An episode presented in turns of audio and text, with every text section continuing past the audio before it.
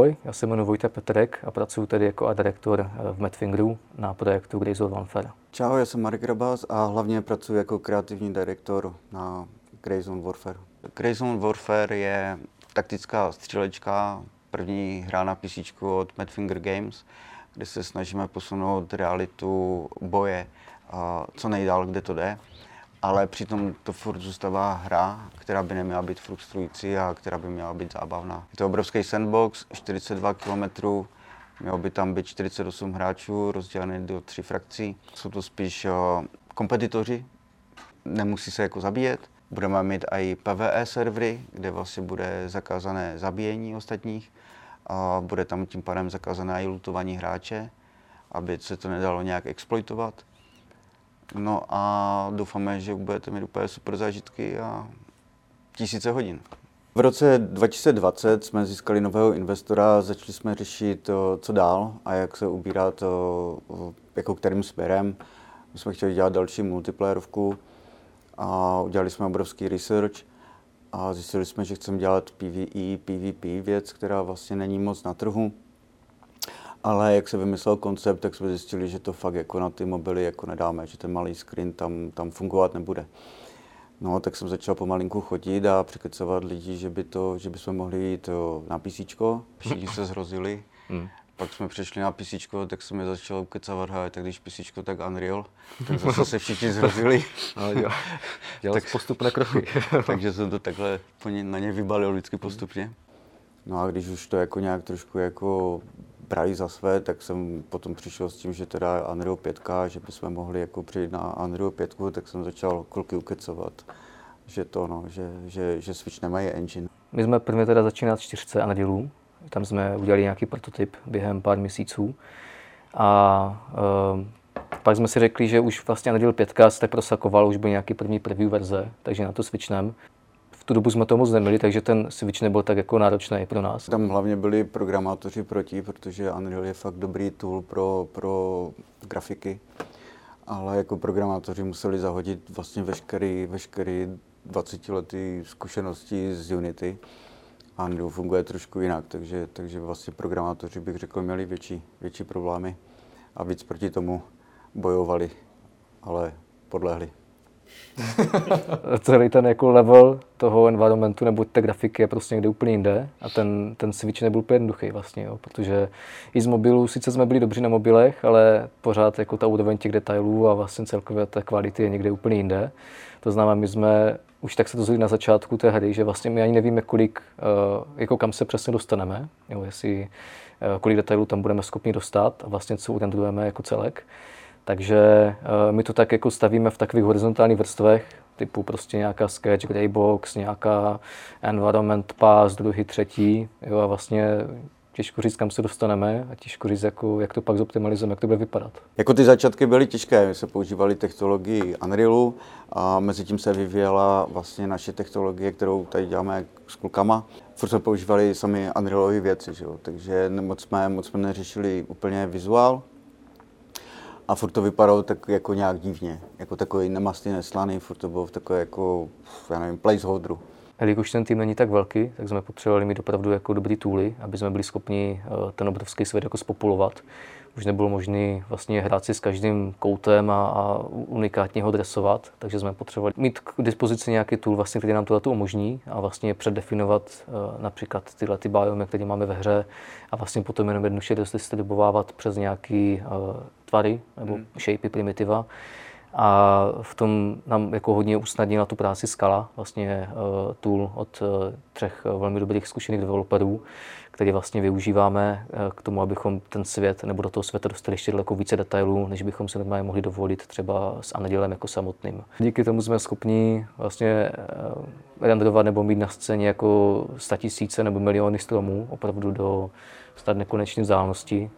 Jo, generuje to všechno v real timeu, takže tam vlastně na ten terén není žádný streaming. A ta technologie je hodně sofistikovaná a hodně daleko, takže myslím si, že ne každý si může dovolit to, co my. A my jsme si vlastně zvolili dost těžkou práci, jo. tím, že jsme šli do Asie, tak to tady člověk nevyběhne ven jako a nenafotí si něco a a musí to mít, prostě nechtěli jsme, aby to vypadalo jako Evropská Azie, nebo Azie z pohledu Evropana. Hmm. Takže to všechno bylo těžší a tyhle tuly nám hodně pomáhají vlastně v nastavování a v nastavování vlastně těch biomů nebo těch různých prostředí. Všechno se to rychle generuje, není to destruktivní, takže je to, je to myslím si, že pro ty grafiky je to velmi, velmi dobrý tool. Já jsem byl z toho úplně na větvi, jako jsem se vlastně skoro rozbrečel, že ta vize se zmotnila úplně, že to vypadalo jako fakt dobře. Jo. My se snažíme dělat, že, že tu grafiku jako realisticky a realistické proporce není to uspůsobené ke gameplay, nebo že by to bylo nějaké menší nebo větší, protože něco. A ta hra vlastně vypadá skoro z každého pohledu, jak jako obrázek z dovolené. Jo, mi se to fakt strašně líbí. Jo. A když to, když to ukazujeme lidem, tak hodně často si lidi myslí, že jim ukazuju, ukazuju screenshoty z dovolené vlastně, jo, kde jsem teď byl. Jo. Takže je to fakt, strašně se mi to líbí. Jo. Je to inspirované vlastně Laosem. Tam jsme se našli region, eh, který vlastně by nám nejvíce vyhovoval, z kterého jsme vlastně chtěli výjít a vlastně pořád se k němu jak vracíme a pořád tam hledáme spousta referencí a inspirace.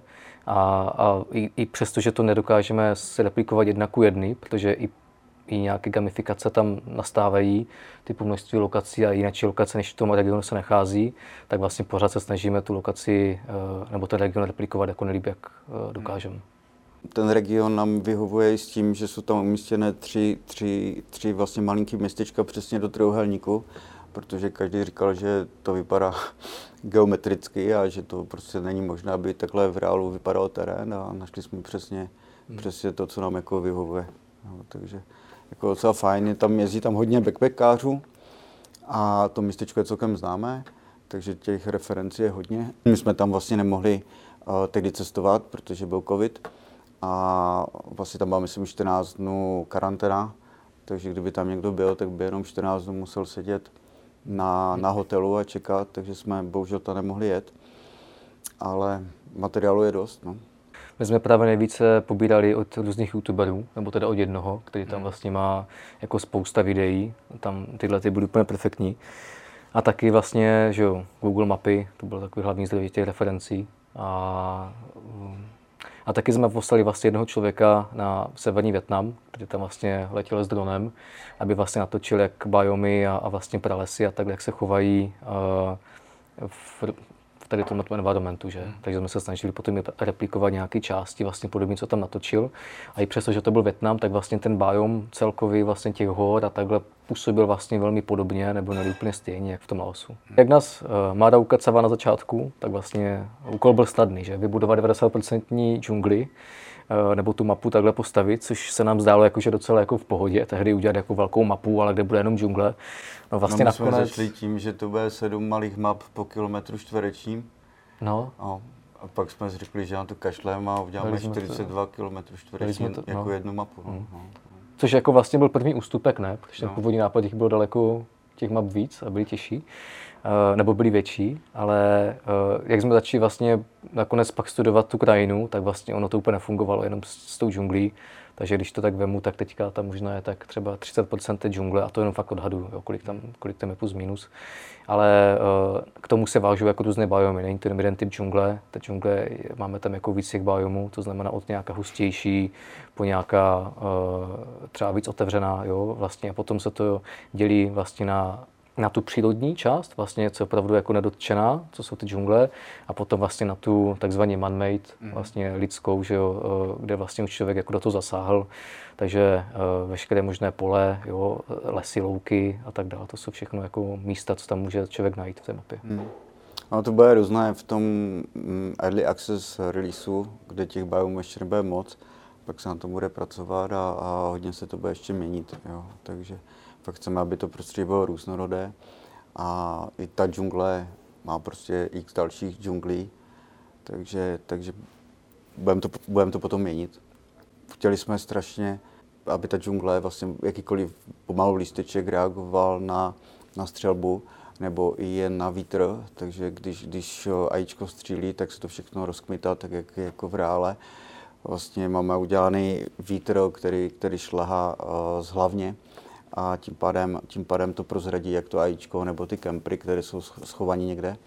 Tam je strašně dobrý, jak to funguje, jak to funguje vlastně ve městě, kde ta viditelnost je lepší, člověk se může jako víc rozlížet a vidíte animáči na větší vzdálenost, v džungli vlastně by mělo být víc opatrnější a když tam jenom tak bude běhat, tak, se, tak může přijít jako k úhoně ale mm, tam by zase mělo být méně animáčů, že jo, jako které, které tam potká. No tehdy, když jsme natáčeli trailery, tak ten fight v džungli byl opravdu jako intenzivní. Tam fakt člověk neviděl odkud jako kdo. I když jsme si jako třeba říkali, OK, půjdu tu dma, jo, zkusím jako přepadnout, tak vlastně vždycky se člověk zleknul. Vždycky si to nečekal, hmm. protože tam si to nezapamatuješ, tam je keřů a prostě všeho tolik, že vlastně jako, jako máš předdefinovanou cestu, kudy třeba půjdeš, ale vlastně pořád jako se bojíš, pořád vlastně přichází něco nového.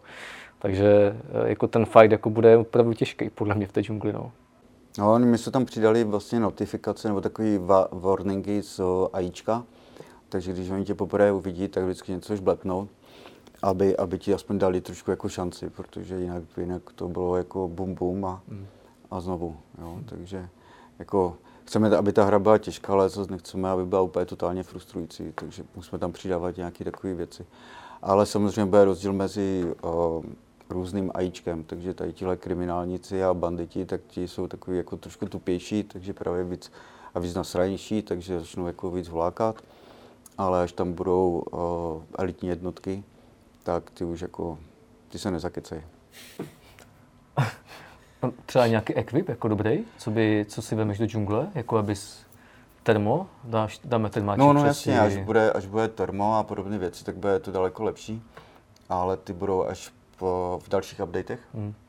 Takže až přineseme, vlastně první update bude noc a den hlavně. Tak, Takže tam budou night visiony, možná i termo. A uvidíme, jak se to, jak to bude fungovat. Hmm. No. Když jsme vymýšleli ten koncept, tak uh, bychom nechtěli žádný, žádný klasický milsim a nechtěli jsme ani sci-fi. A o, já jsem tehdy strašně, nebo mám hodně naposlouchanou a načtenou knížku, která se jmenuje Piknik u cesty. Je to vlastně knížka, z které vycházel jak film Stalker, tak i hra Stalker, akorát to trošku jako jinak otočili.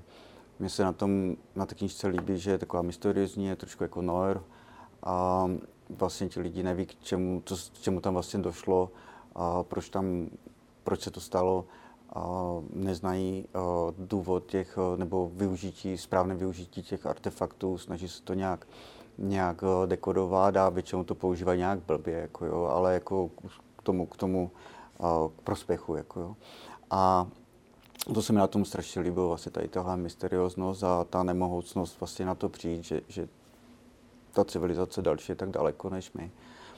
Takže jsme se to snažili s tím mixnout, protože jeden z úkolů, téhle hry je, že to je mixnutý milsim ze hrou. Jo? Není to fakt jako jenom milsim, který si hraje na válku nebo na simulaci války, ale chtěli jsme přisur, jako zmixovat vlastně co nejrealističtější jak kdyby military simulátor, ale ze hrou pořád, jako jo, kde máš nějaký progres, máš tam nějakou storku a je to takový zábavnější, než si, než si jenom hrát na vojáka. Takže vlastně ten příběh tak trošku vychází z toho. Máme mm, fiktivní o, stát, který se jmenuje Demokratická republika Lamangu a je to takový trošku jako fejkový název, protože to je spíš takový o, diktátorský stát, který je jako držen dost o, tvrdou rukou a je to takový jako Argentina, Pinochet a, a spousta dalších jako takových, takových těch šílenců a on tam prostě ničí tu opozici a mučí je a vyhazuje z vrtulníků a prostě je to takový jako škaredý pán.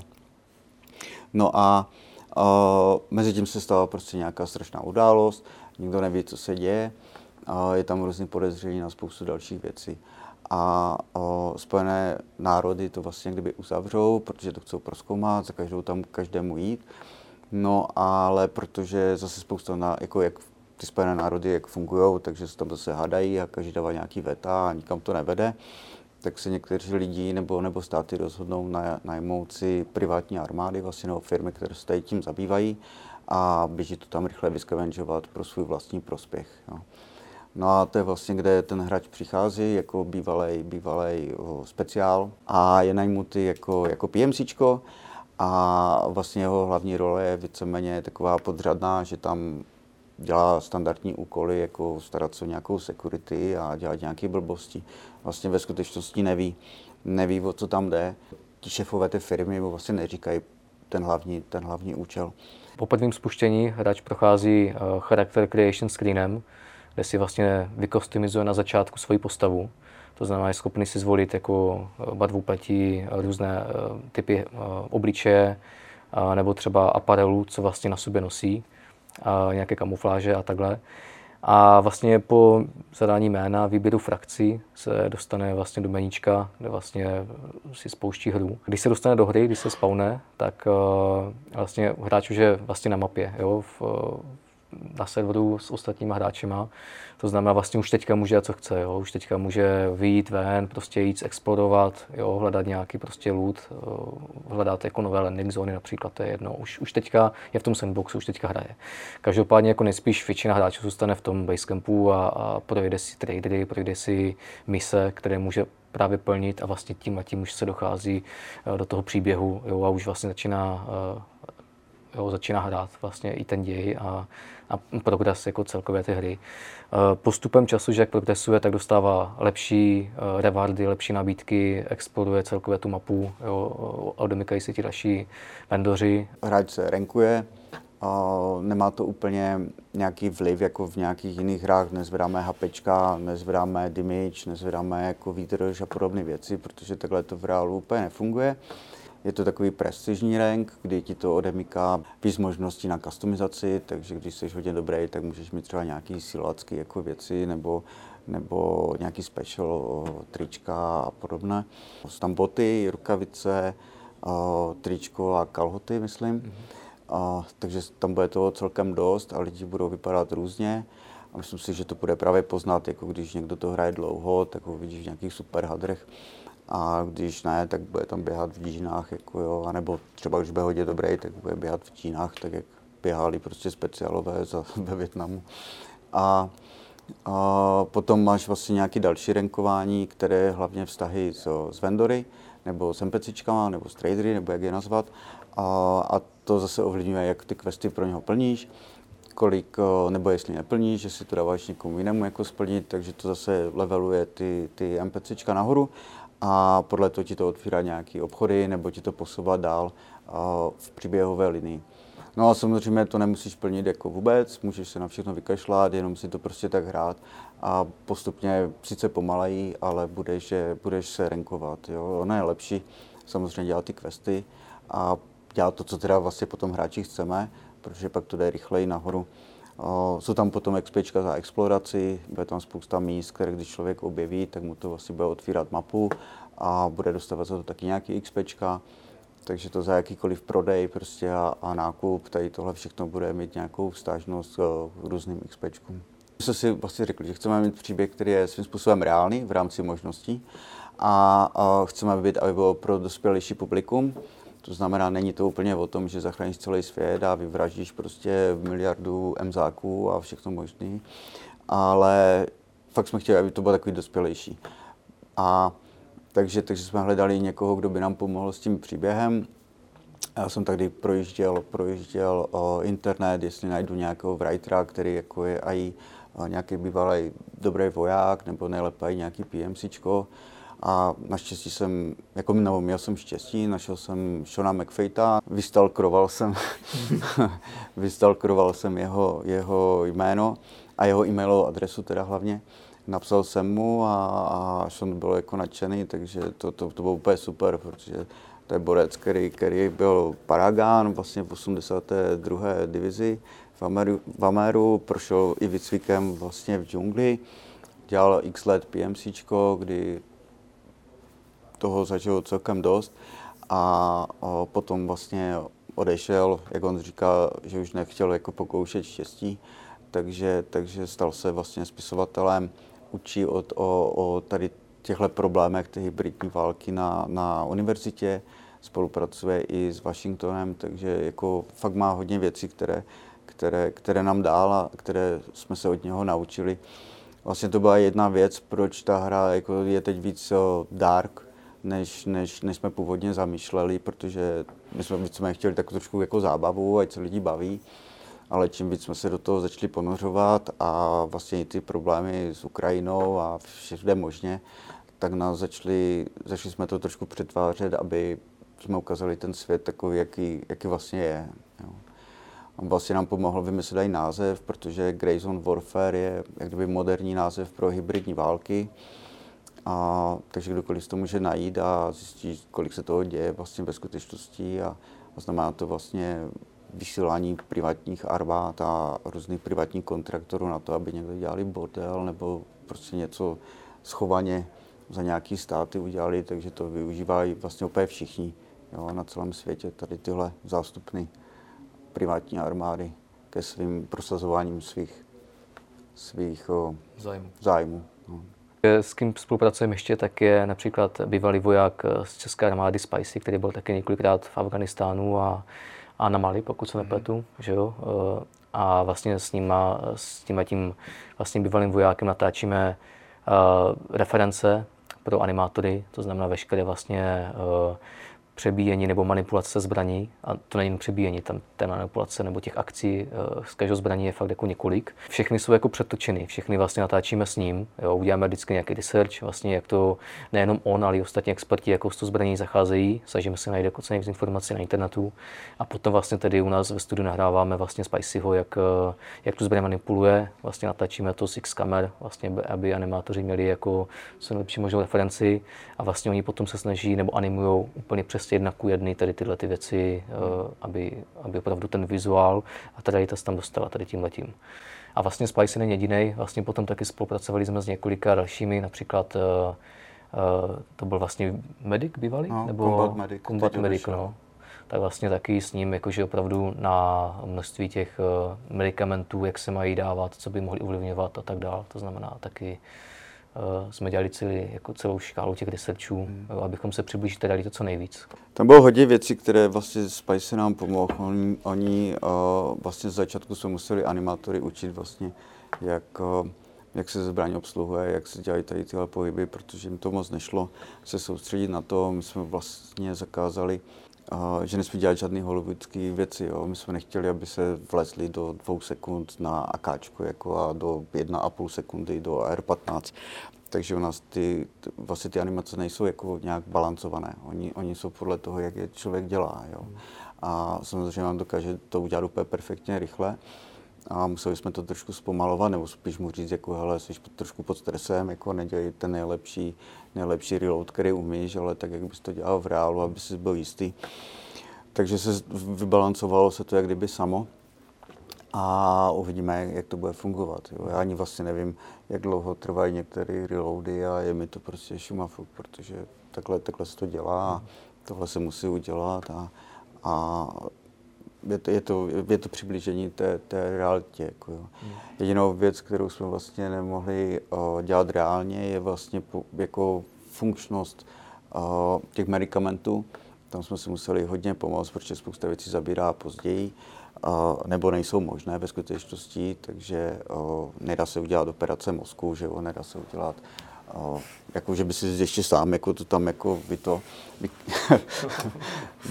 maximálně skončil s nějakou lobotomí, ale uh, to se prostě muselo dělat. Jo. Takže do, vlastně do toho léčení se snažíme o ten realismus co největší, včetně jako pohybu a, a vydrže a kolik tím má vydržet stamina a budeme se to snažit balancovat, aby to bylo tak, jako ne, nechceme, aby si u nás umíral po, po, po hodině nebo po půl hodině hlady, jako, jako v některých jiných hrách, ale uh, bude to fungovat jako v reálu. Samozřejmě, když víc sprintuješ a makáš, tak ti ta energie dochází rychleji třeba.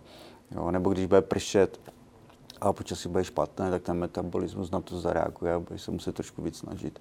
Ale je to spíš takový, aby se o sebe jako staral a jsou tam jako nějaké konsekvence, třeba i u toho hladu, jo, by ti škrčet břiše a občas budeš mít třeba nějakou viditelnost, jako že to, že jsi hlady, jako jo, ale, ale není to jako, že bys nemohl chodit, nebo že bys jako umřel jo, hlady v džungli, takže, takže to ne.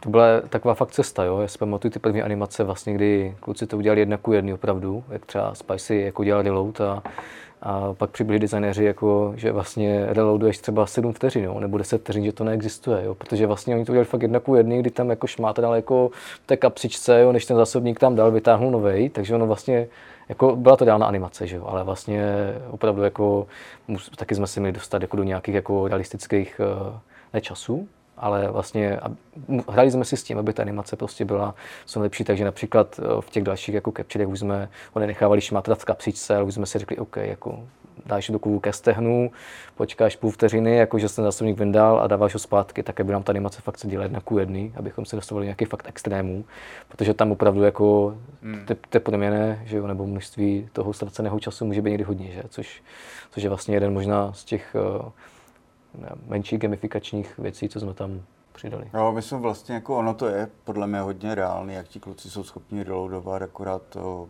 bylo to jednodušší, než když on šmatra prostě někde v sumce a snaží se vytáhnout někde něco, takže to jsme jako uspůsobili. Ale myslím si, že, že to, že se to hodně blíží tomu reálu, jak je schopen rychle dělat. No a co se teda stane, když tě v poli střelí, takže jako neumřeš, ale jsi jako vážně zraněný? My jsme se snažili o, ten kombat vlastně trošku prodloužit, protože v reálu to není tak, že by všichni hned popadali a hned dostaneš ránu a hned seš jako na respawnu.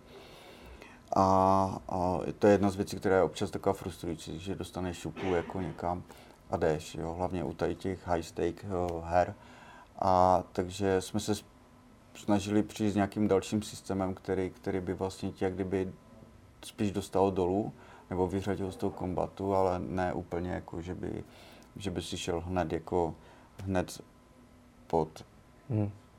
pod zem. Jako. Ono záleží taky, co si člověk vybaví, že? Eh, na tu misi, nebo co si vlastně koupí, veme sebou, protože eh, člověk může dostat jednoduchý zásah, který tě vlastně nezabije, ale vlastně během třeba pár minut člověk vykrvácí, že pokud si nevezme jako správný vybavení, vlastně škrtidlo, jo, nebo nějaké eventuálně eh, doplnění krve, co si může dát tu infuzi vlastně na tom poli, tak eh, vlastně hráč se takhle dokáže se, že olejčit a zase pokračovat dál. Že zatímco hmm. asi v reálu by, nevím, jestli by to to sám zvládnul. Jak kdo, jak kdo, no. Hmm. Ale o, jako přečteš si historky, co borci dokázali, kteří měli několik o, průstřelů a byli schopni bojovat, jo, nebo pak padli po 20 zásazích a dostali medal of honor. Jo. My vlastně máme systém trošku jinak, jo. nemáme HPčka a vlastně funguje to trošku na, na simulační bázi.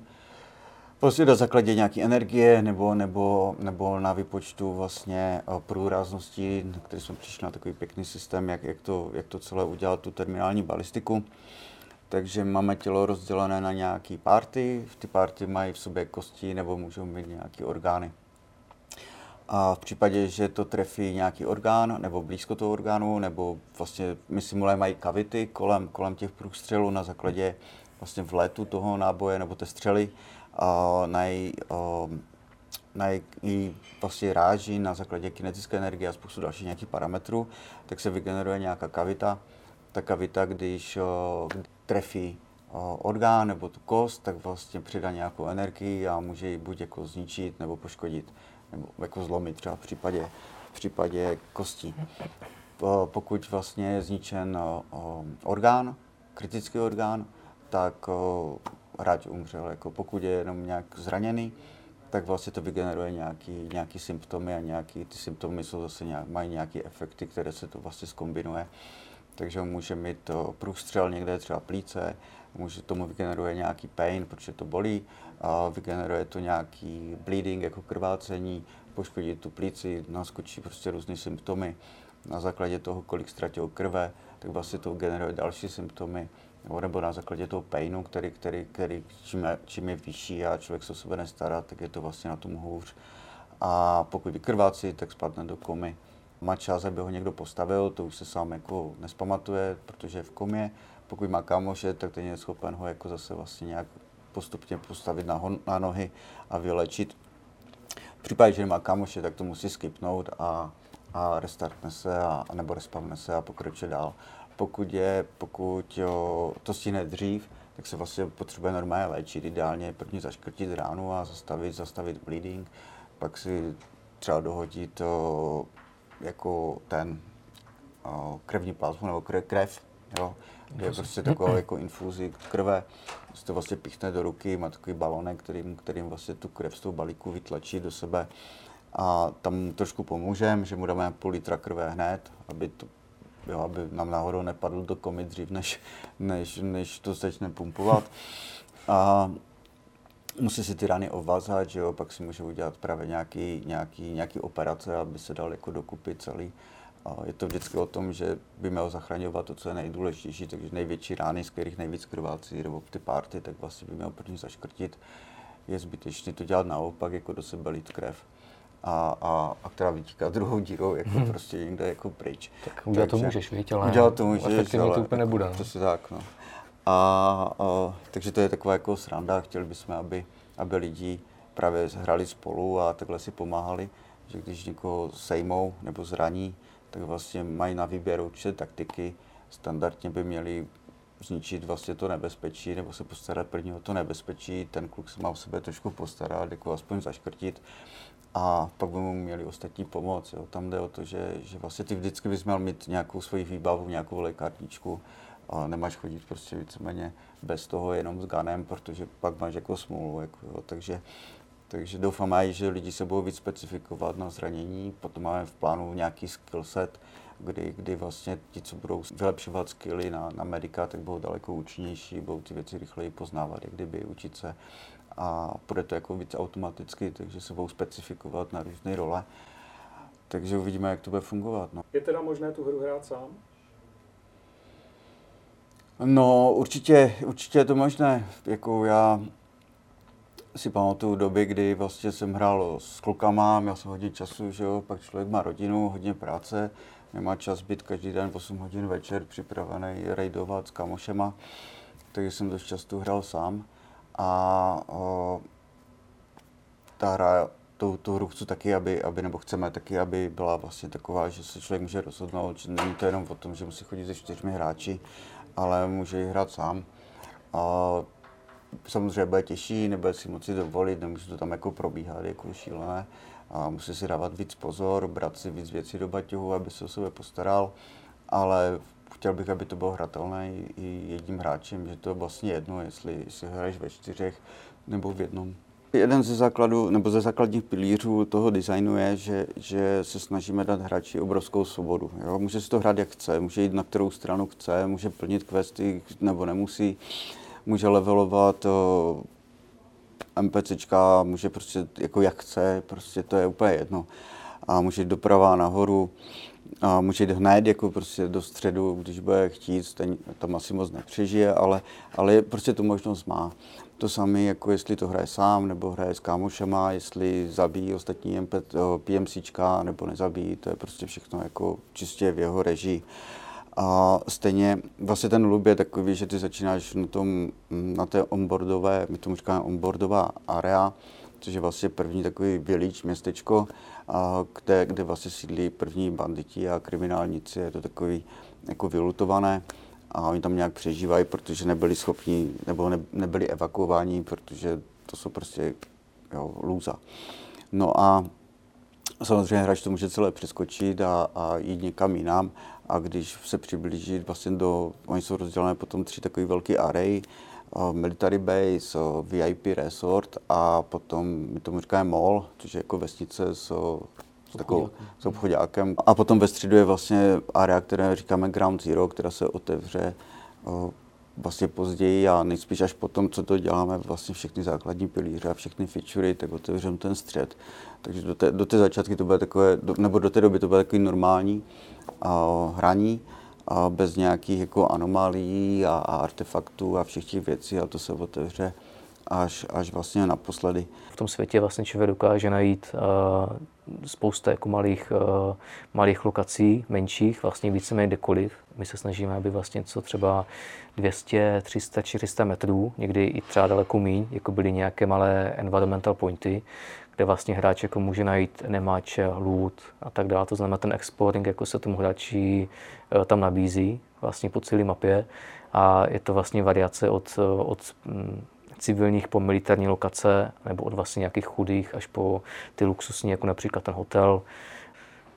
Co se snažíme tam v tom prostředí taky dostat, tak eh, je vlastně environment storytelling k těm, k těm questům a k tomu celkovému příběhu. A to znamená, jako je to, ten příběh je temnější, nebo je temný, ale vlastně ta hra by na, na hráče neměla působit, že je jako nějaká temná depresivní. To znamená, spíše se snažíme jít opačně a vlastně tomu hráči jako udělat pěkný prostředí, jako příjemný, s hodně uh, zelení, jo, vlastně i v těch lokacích, i, v té džungli a tak. Takže ta, ta hra působí jako příjemně, nebo by měla působit příjemně, uh, pěkně, ale vlastně s tím temnějším nebo s tím temným příběhem, který hráč vlastně v průběhu toho hraní objevuje i ten set dressing, ten environmental storytelling jako těch, těch míst, tak vlastně jako se přímo váží na ty questy. To znamená vlastně, pokud tam máme například bunker a, v něm člověk nebo hráč tam půjde třeba vícekrát pro různé uh, questy nebo plnit jako um, různé mise, tak uh, snažíme se, aby vlastně každá z těch misí měla ten storytelling vlastně už uh, už v tom environmentu. A my se snažíme vlastně tu hru udělat i z pohledu environmentu jako co nejvíc reálnou. To znamená, aby jsme prošli jako x interacema, aby jsme tam uh, tu realitu dostali. Takže od prvních vlastně nějakých náčrtů, kde jsme si jenom fakt, eh, kde jsme designovali, jak by nějaká lokace nebo military základna mohla vypadat, tak vlastně pak jsme neustále víc a víc studovali ty věci, opravdu, jak to funguje. Jo? A není to jenom o tom uh, mít něco pěkného a, dát tam jako spoustu asetů a na to, jak bude fungovat. Se spousta detailů je to opravdu o tom jako promysleně jako hledat, proč tam ty věci jsou, jo? jestli k ním vedou uh, správné věci, kabely, napojení, jo? jestli ta cesty dávají smysl. A vlastně tak celkově by ta, aby ta věc jako působila reálně, tak jak tomu jako x, eh, x různých kroků, které jsme se vlastně postupně učili a vlastně dopracovali to ještě k tomuhle jako... Eh, no on to jako není všude, že jo? to se bude doplňovat, protože těch 42 km je jako přece jenom strašně hodně jako věcí, ale jak říkal Vojta, no, snažíme se dostat to, co nejdál. My jsme si třeba na začátku projektu vytiskli ten base model toho charaktera v té základní pouze a jako v životní velikosti, abychom byli schopni ho oblíkat a vlastně skenovat. Takže my jsme vlastně po, po tom, jak jsme vytiskli ten model, tak jsme jako se tady... 3D, 3D jako model. na tiskárně. No, no, ano, ano. Takže my jsme si ho vlastně tady postavili a vlastně začali kupovat opravdu jako reální military věci, což vlastně v té době, jak začala válka na Ukrajině, tak jako nebylo úplně snadný, nebylo úplně snadný všechno koupit, vlastně ty věci byly někdy vyprodané, takže jsme uh, ji objížděli a vlastně uh, volali, scháněli jako equipment půjčovali, který jsme se tedy přivezli do kanceláře a vlastně skenovali uh, přes malé fotogrametry studios, které tady máme. A vlastně pak tady tyhle ty modely jsme dostávali do hry a, a vlastně přemodelovávali a dělali z nich jako herní asety. Takže i vlastně tohleto jsme uh, prošli, jakože tady tuhletu fázi by to bylo co nejvíc reálný, uh, tady k tomu hráči a, a k tomu vybavení. My jsme se snažili dostat vlastně veškeré zbraně, které jsou možné, jako aby v té Azii byly. Jako jo. Takže jsme byli v Royal Museu v, v Lícu a tam jsme prošli asi 40 zbraní. A rozebrali jsme jako do mrtě, bavili jsme se o veškerém použití. Všechny zbraně, které, které ve hře jsou, by teoreticky tam mohly být možné, jako, nebo ne teoreticky, prakticky jako být tam.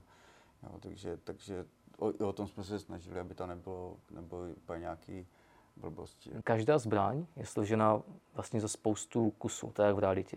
Jo, že vlastně zbraň sice na obrázku vypadá, že je jedna vymodelovaná, ale vlastně v reálu je složena třeba z 15-20 kusů. A každý ten kus je vymodelovaný jako celek, je i s vnitřkem a je vlastně nějak funkční. A uh, spousta z těchto, těch, uh, z těchto weapon partů se dá sdělit mezi jináčíma zbraněma taky. To znamená, uh, kolikrát vlastně uh, různé weapon party mají různé držení, vlastně, nebo weapon party, které jsou na té zbraní, tak ovlivňují vlastně držení a animace vlastně a chování té zbraně. A e, v tom světě e, nemáme jenom jako jeden animační set vlastně pro vojáky, ale vlastně tam člověk nachází spousta různých e, animáčů a každý z nich má různý jako weapon nebo vlastně animační set.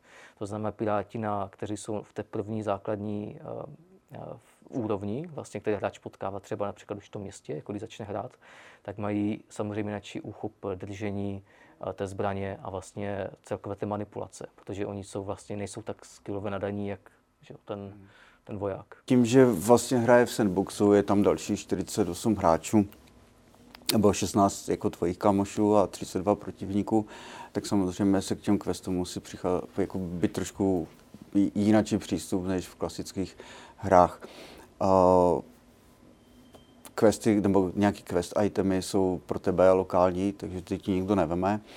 Samozřejmě pokud máš zabít nějakého bose a předtím ho někdo už zabil, tak, eh, tak musíš chvilku počkat, jo, až se spavne. Takže tam dochází k konstantnímu respawningu, vlastně konstantnímu obnovování eh, lutovaných věcí, nebo jednou za čas pozavíráme dveře. Vlastně chceme, aby když to tam vyčistíš, tak máš chvilku čas, pak se to začne jako znovu popolovat, jako respavnovat, respavnovat ajíčko a dveře se časem jako zase loknou, aby, aby vlastně hráči, kteří tam přicházejí znovu, tak, tak to neměli všechno pootvírané. Takže museli jsme udělat nějaké takové rozhodnutí. Ne všechno bude Ibercool, jako tím pádem tam nemůžou být kaceny třeba, jo, tak jako, já nevím, v Call of Duty, kde se posuneš o 10 metrů, vidíš kacenu a pak dalších 10 metrů vidíš kacenu, nebo předskriptovanou akci. My jsme se snažili dělat ty prostředí vlastně negamifikované, takže být co nejvíc blízko realitě, ať si to hráč, jako, ať si to hráč pořeší sám, jestli chce jít zprava, zleva, jestli jde po cestě, nebo jestli půjde přes zdí, nebo jestli se tam problíží, z které strany je to, je to čistě na ním, jako neexistuje tam vlastně správná cesta a je pravda, že každému bude vyhovovat něco jiného a když budeš ve čtyřech, tak můžeš použít trošku víc brutálnější cestu, když půjdeš sám, tak budeš spíš hrát jako, jako sneaker nebo jako red a budeš muset být trošku opatrnější a, a budeš třeba chodit se silencerem, abys nedělal takový bordel tam. Jo, musíš si dávat pozor, že, že když vlastně začneš střílet, tak to může přitáhnout pozornost nejenom toho AIčka, ale i ostatních hráčů, kteří si budou samozřejmě myslet, že, že tam je někdo na odstřel a většinou hráči jsou víc jako napakování různým multem, takže jsou samozřejmě uh, optimálnější cíl. A nebo tě potom dobijou, když tam potom si už na poslední tam někde zraněný a, a chrochtáš tam, takže takže tě budou moci dobít a, a vylutovat. Těch možností je podle mě jako hodně. Jo. My se fakt stavíme ten svět, aby měl co nejméně pravidel, aby jsme neomezovali toho hráče a oni si sami udělali, co chtěli. Jo. Takže u, uvidíme, jak to bude fungovat všechno. Ale na druhou stranu to teda není jako, že by ty, ty frakce byly a priori jako, že nepřátelé, že by zastával nějaké úkoly, jako zabít tam lidi z té no, frakce a tak my se snažíme jako nezbuzovat nějakou, nějakou přílišnou nenávist eh, mezi těmi frakcemi. Eh, z našeho pohledu jsou to vlastně konkurenti. Eh, v reálném světě vlastně tvůj kámoš může pracovat pro jinou PMC firmu než ty a můžete se někde potkat. Pochybuju, že se zastřelíte, pokud o sobě jako víte, že to jste.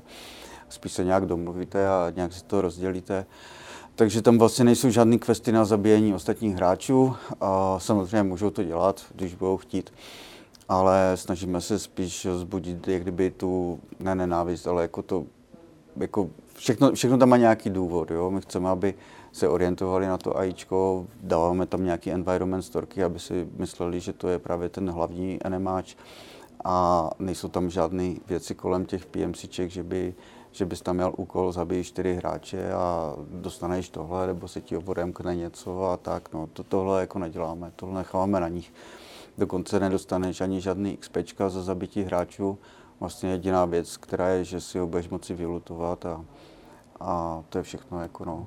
Takže za, fakt to záleží na, na, na těch hráčích, jak se budou chovat, jak kdo má jakou morálku a jaké jako tendence, takže může to být zajímavý. Můžeš ho potkat, můžeš ho na něho zářvat, vlastně tam bude proximity chat, takže samozřejmě ho můžete přepadnout, donutit, ať vám vyháže všechny věci a, a pak ho prostě buď zastřelit, nebo ho prostě jako nechat být, jo, nebo můžeš ho klidně vylečit potom, jo, prostě tam je všechno, nebo se můžete domluvit na barteringu, jo, a, a pak ho zastřelit, nebo ho nezastřelit, jo, to je prostě všechno jako, jako v reálu, jako samozřejmě lidi mají v ruce zbraně, takže všechno je nebezpečnější, není to tak jednoduchý jako na nějaké burze, ale, ale tak je to v reálu, no. Prostě záleží to na tom hráčovi a na tom, koho potká a na té důvěře a na tom strachu, jestli někdo má, že ho ten první zastřelí, tak ho radši zastřelím dřív, jako, jo, takže tam může vznikat velmi dobrý uh, jako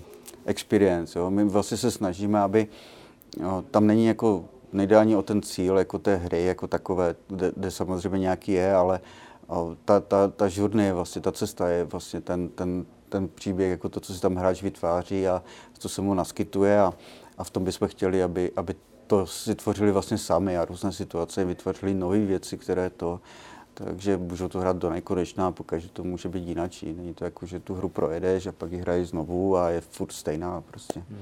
Jo, takže je to hodně otevřený. Jo. No a vy teda plánujete early access? A kdy? No, Early Access je naplánovaný tento rok, že jo? A doufáme, že čím dřív, tím lépe, protože se všichni těšíme na to, až, až to lidi začnou hrát a dávat nám feedback, protože mm, jedna z věcí, co byla na free-to-play velmi dobrá i na těch mobilech, byla vlastně práce s komunitou a tím, když vydáváš updaty, tak dostáváš od lidí feedback a samozřejmě, když je pozitivní a lidi jsou happy, tak ti to nabíjí a, a snaží se dělat ještě víc těch věcí. Když je to negativní, tak pokud to není úplně negativní, tak vlastně se to snaží změnit, dopravit, aby lidi měli radost. A, a je, to, je to strašně fajn. Jo? Je to daleko lepší, než dělat pět let hru a potom to vydat a pak vydat tři peče a jedno DLCčko a naschle. Jo. Tady je to konstantní práce a mě to vždycky bavilo. A jako přesně datum neznáme teď, jo. Ten, tí, ten nemůžeme teď říct, ale já nevím, tento rok to bude určitě. Jo. Jo.